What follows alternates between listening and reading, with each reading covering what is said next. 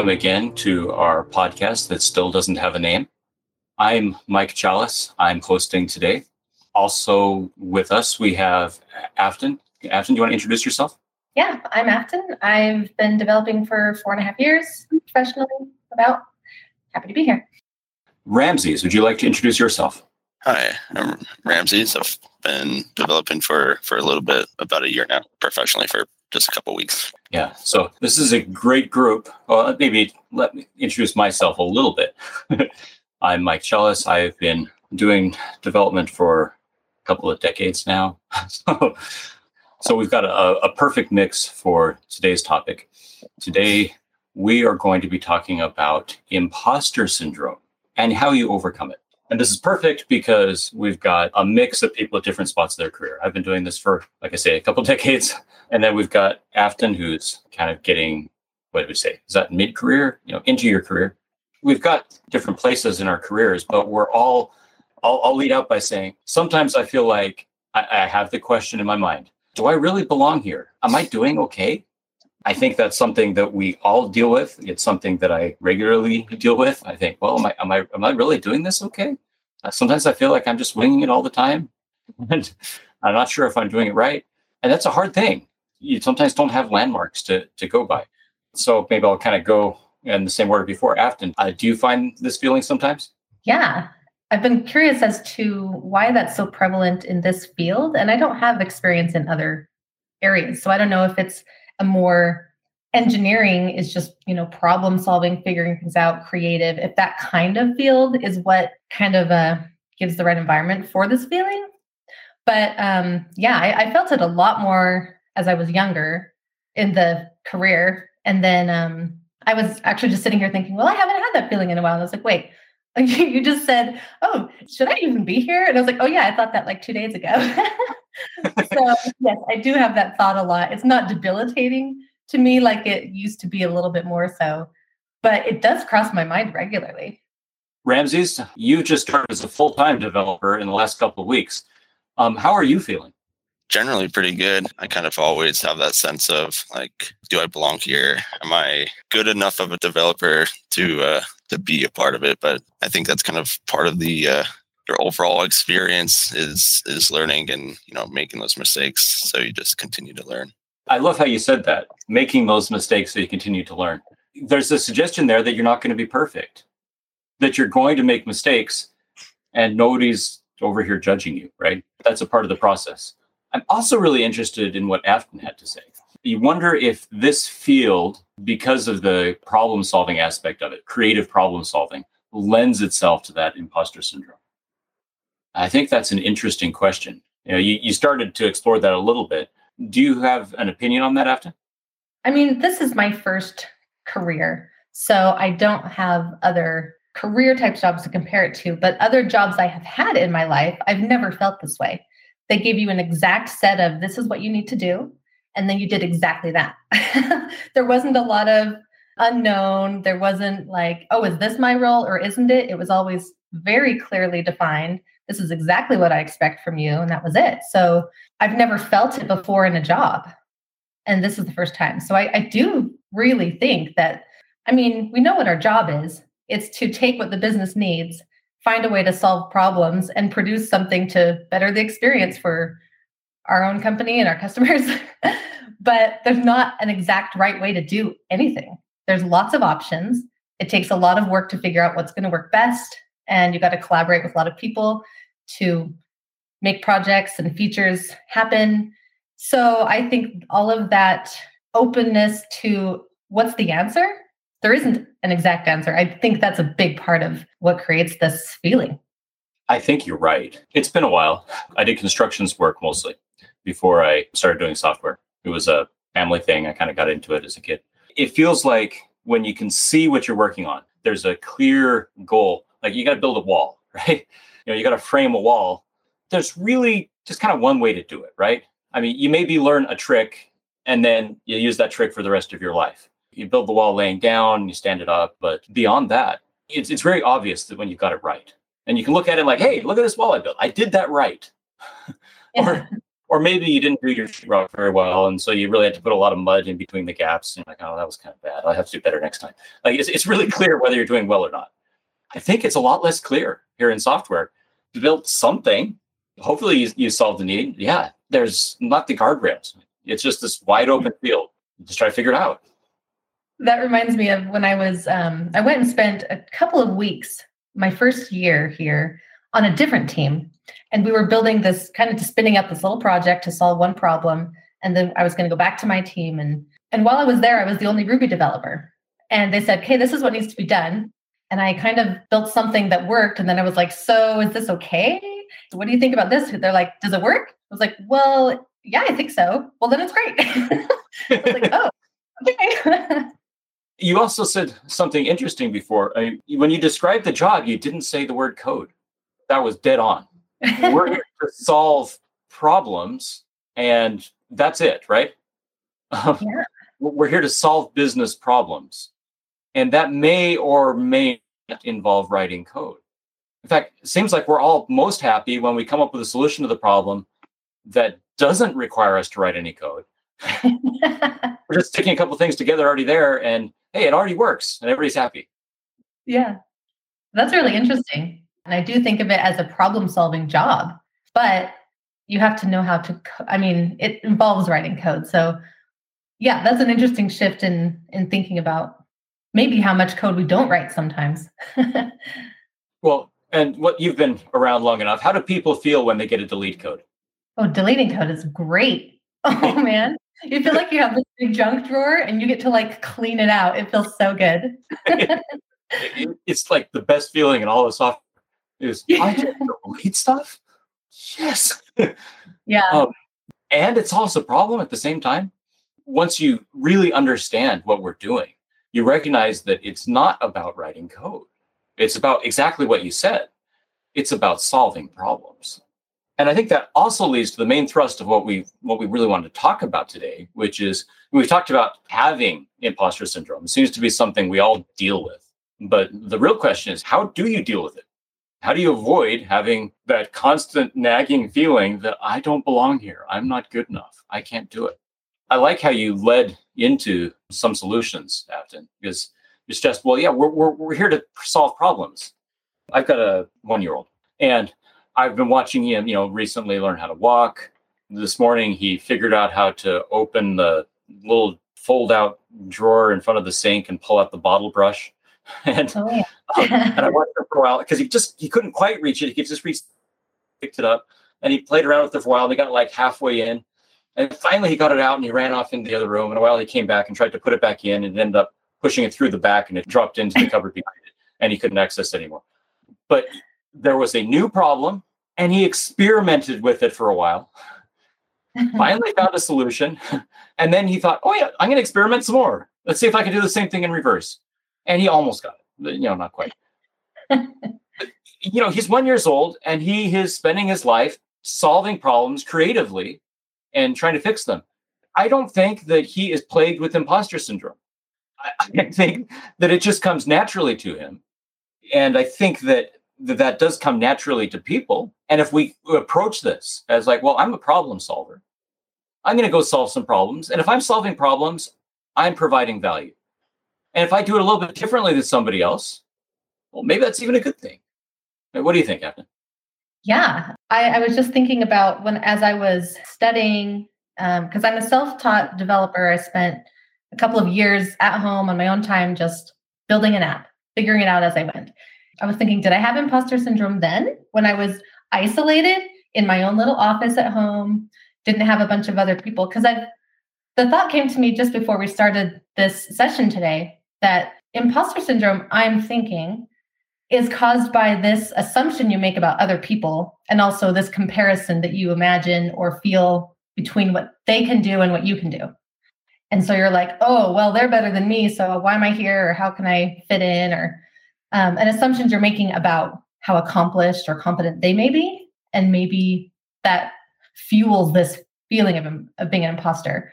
I do recall only when um, I had to reach out to developers that I knew as I was learning. with some questions. Occasionally I'd be like, oh, am I kind of out of my league here trying to get someone who knows what they're doing to help me? But for the most part, I think I just felt really awesome. like, oh man, I just spent three weeks on this one problem and I just solved it and I'm so cool. Um, and other than that, it was just like, okay, I got to figure it out. I just had to keep going, keep going. But I wasn't comparing myself to anyone else's progress. So I think that the culture of the team you're working in or the company you're working in has a huge impact on imposter syndrome. And if you have a culture of we support each other, we're all learning together. Look, I've been here five years and I have this question that I feel like I should totally know the answer to, but can't think of it right now. And just kind of being vulnerable and being real and not being afraid to ask questions. If your culture, like your team culture, your smallest level culture, is that way, I think that mitigates imposter syndrome to a large extent or can, because um, I can see how it could be otherwise if you didn't have a culture of we're learning together it's okay to ask questions we don't expect anyone to be perfect and know everything uh, i i really like that interesting you focus on culture. I think we all are at least in some position to influence it, but some more than others, right? You just started a new company. You're probably not going to be able to influence the culture a lot unless you're one of the first couple of employees. You know, if you're in a larger organization, that's uh, you know that's harder. So right. those who are in leadership positions, I'm sure that's going to apply to some people who are listening to this uh, podcast. That we have a, and it applies to both you and I, Afton, as well. We have an obligation, right, to establish that kind of culture. And I think that that may be the most important thing we do as leaders in software engineering because you know we can't write all the code and everybody's finding their own way you know the, the, other people you're you're working with they're their own selves and you can enable them and create an environment that fosters their growth and development so that they feel safe and can be them their own selves you know achieve their own goals be successful on their own terms, or you can throw a wet blanket on all that and smother it. And you might get something done if you're trying to control everything, but it's certainly not going to get done as well. And you're going to take all the joy out of it if you don't allow the wild variety that's going to come out when everybody's trying something new. Yeah. I also thought as you were talking, I just felt like a superhero when when I accomplished something. And you do that feeling when you solve a problem as a software developer it, it's an indescribably good feeling. Uh, it's hard to explain, right? I don't know how to explain it. That moment, you know, it's like uh, I don't know if it's dopamine or or some other neurotransmitter, but there's a flood of it. Yeah, absolutely. it's it's amazing to have that moment. That that moment is deserved, like it's earned, and nobody should be able to take that away. I thought again, you know, I've got a, a toddler at home.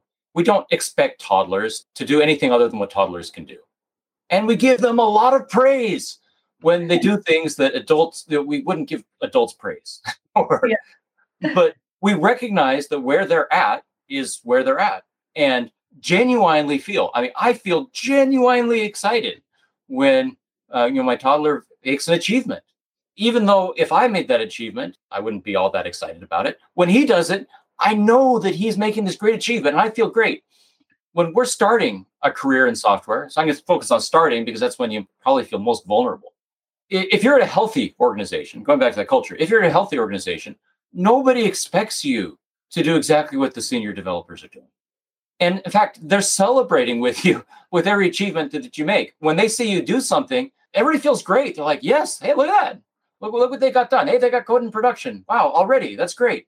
Nobody was expecting you to be more than what you are they're just happy to see you grow and having a willingness to ask and be curious. You might feel self conscious, like, I'm asking so many questions. But on the flip side, with a toddler, you expect them to ask questions. That's their job.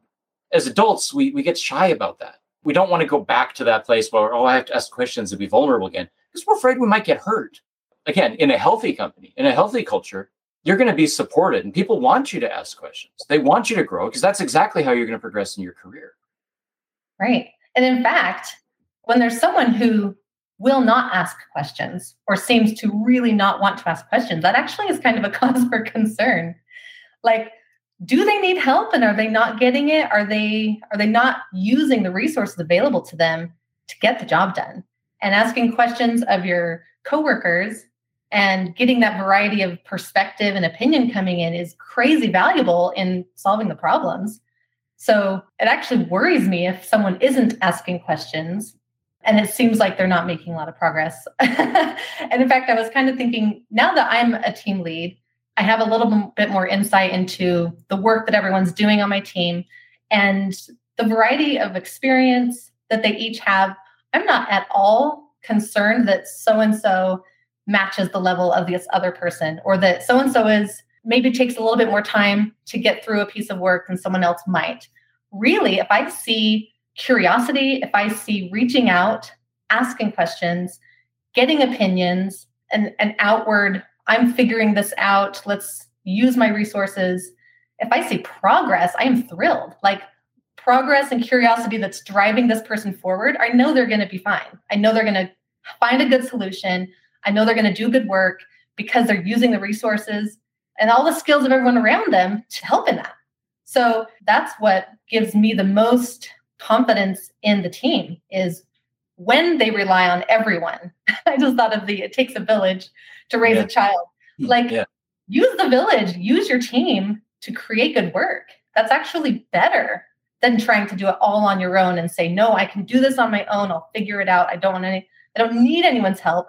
That actually may stunt your ability to come up with a good variety of solutions and pick a good one. And so, yeah, it's that mentality that willingness to use the resources that makes me be like, you got it. Like, I'm not concerned about how fast you're getting something done. If you have that attitude, you're going to be fine. I couldn't agree more. I've talked to other leads as well when they're interviewing prospective new hires. And a common theme is if we hear somebody that has a lot of curiosity, regardless of what their skill level is, that's someone we want to hire. Yeah. Because that person is the one who's going to solve the problem they're going to keep playing with that bottle brush, right? Until yeah. it comes out of the drawer. Our field moves quickly enough, right? And we're solving new problems nobody's ever solved before. So none of us is going to go to, into every problem and know exactly how to solve it. And so the, the key to being good at this is not about knowing all of the things, but about being curious enough that you're willing to poke around at it until you figure it out. Right. I just remembered um, probably in my first, maybe second year as a developer. Uh, you were my team lead, and I had reached out to you for some kind of help with a feature I was working on. And I said to you, Well, I mean, you obviously would know the right answer. So what do you think? And, and, I was, and you were like, Well, actually, no, you've been in the code more than I have in the past long while. So you actually probably know more than I do. And I was like, Wait, what? and yeah, like I just assumed your knowledge encompassed all the things and all the time, right? And that you were up on every piece of the code everywhere because of your years of experience. And I said something like that, and you were like, well, actually, no, you probably have better perspective and context and decision making because you've been digging into that code for a few days now. and uh, that really surprised me. And I was like, oh, you can be a little expert in your own little zone, but only until if you stop working in that zone, then a year later, someone else has mingled with it and tingled it up and now you're not quite up to par on what's happening over there and you have to kind of research all over again if you need to work in that piece of the code again. So yeah i'm just trying to say you're you can't know everything you're not going to know everything and whoever is focusing on a piece really will gain the best ability to make decisions in that problem maybe than anyone else at that time. How many times do you think you go to google every day uh, if you're to average? I mean at least several i don't know 10 times a day at least. Yeah, if I'm if I'm doing a lot of helping the team meetings, I'm not on there as often. But when I'm primarily developing, oh yeah, many times a day. if there's one most important tool, it seems like that might be it. Share a personal story. When I was in my not even my first full-time job, I was working a part-time software development job right after I graduated from college and I was trying to solve a problem. I can go in the details. The details aren't that important. The important thing is, is I was trying to find the answer in the documentation. I was trying to do the responsible thing, and I was digging through the documentation trying to find the answer, and I was not finding it. Mm-hmm. And this is, you know, think early 2000s. The guy I was doing work for, I don't know exactly what to call his role. The guy I was doing work for went out and he came back with an answer in like a minute. like and pointed me to some documentation online. He's like, "Let me tell you how I found this. There's this new tool called Google, which was brand new at the time. I hadn't really used it. I'd used some other search engines, but they were kind of useless, honestly. if you uh, if you everybody used search engines back then, you'll know that they weren't very good, just flooded with spam.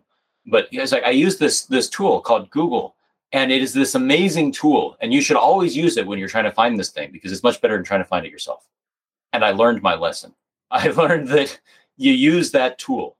The arc of my career has, uh, from beginning to today, has been heavily reliant on this tool that came into existence about the time that I started coding full time and has been an essential.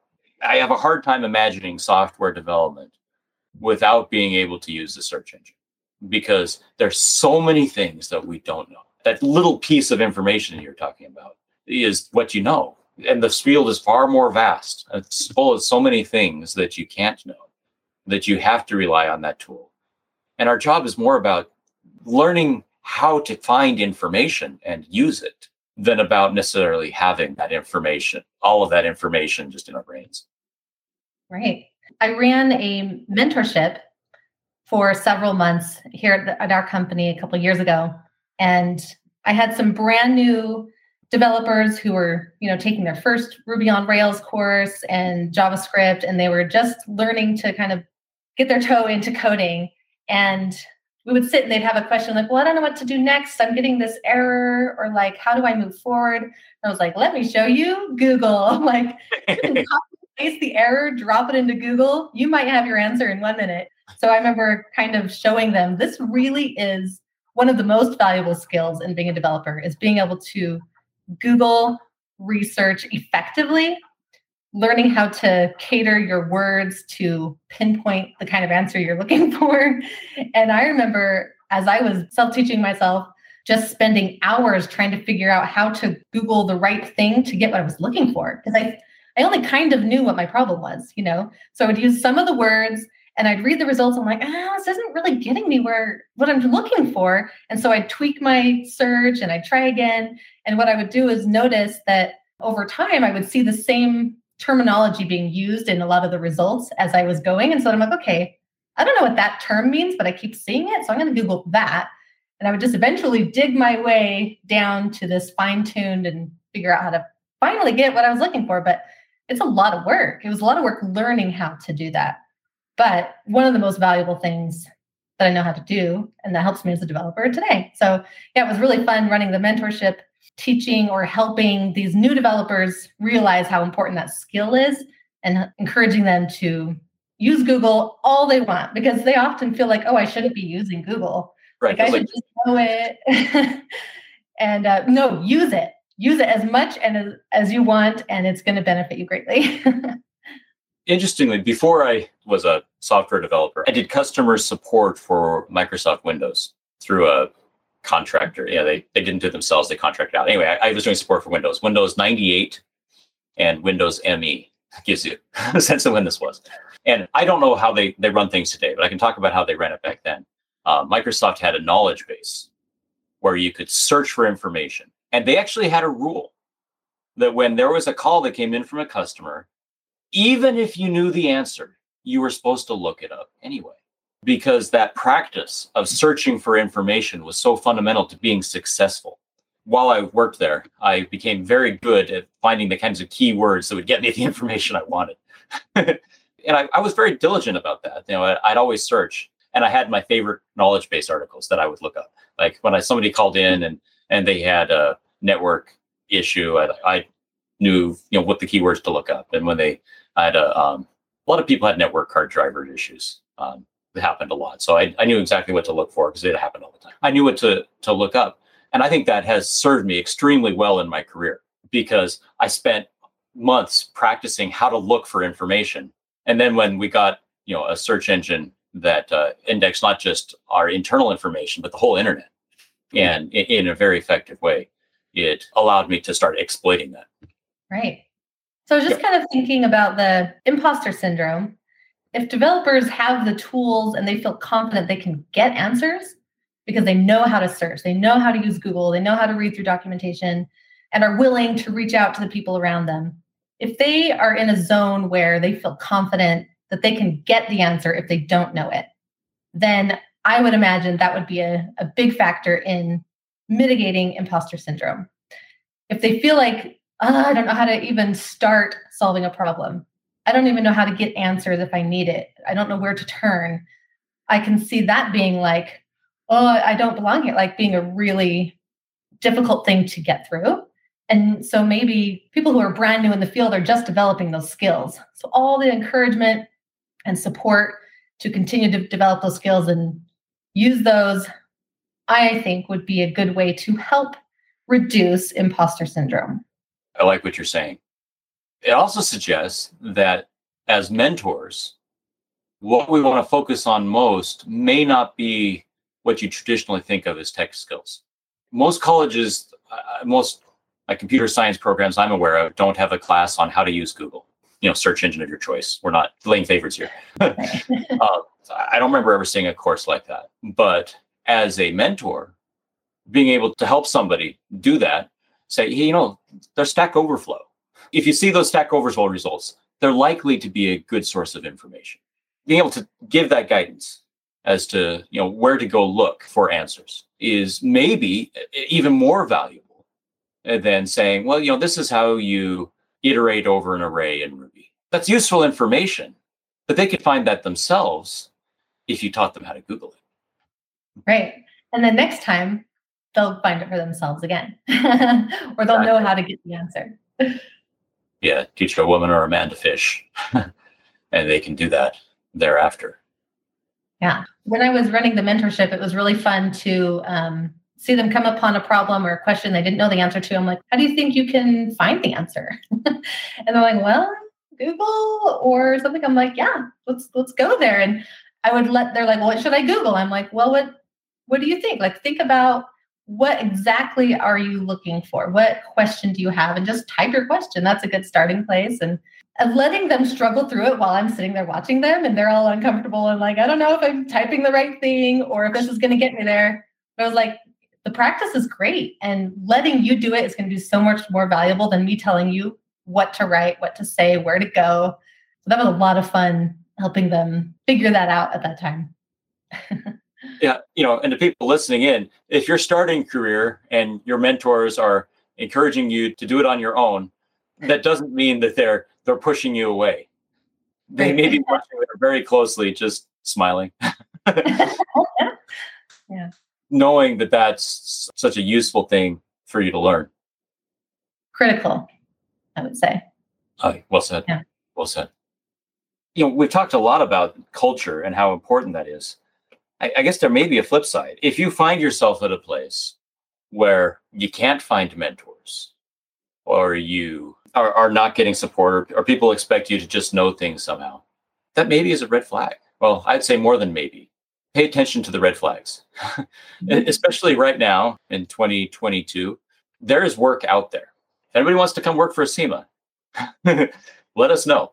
It's hard to find people.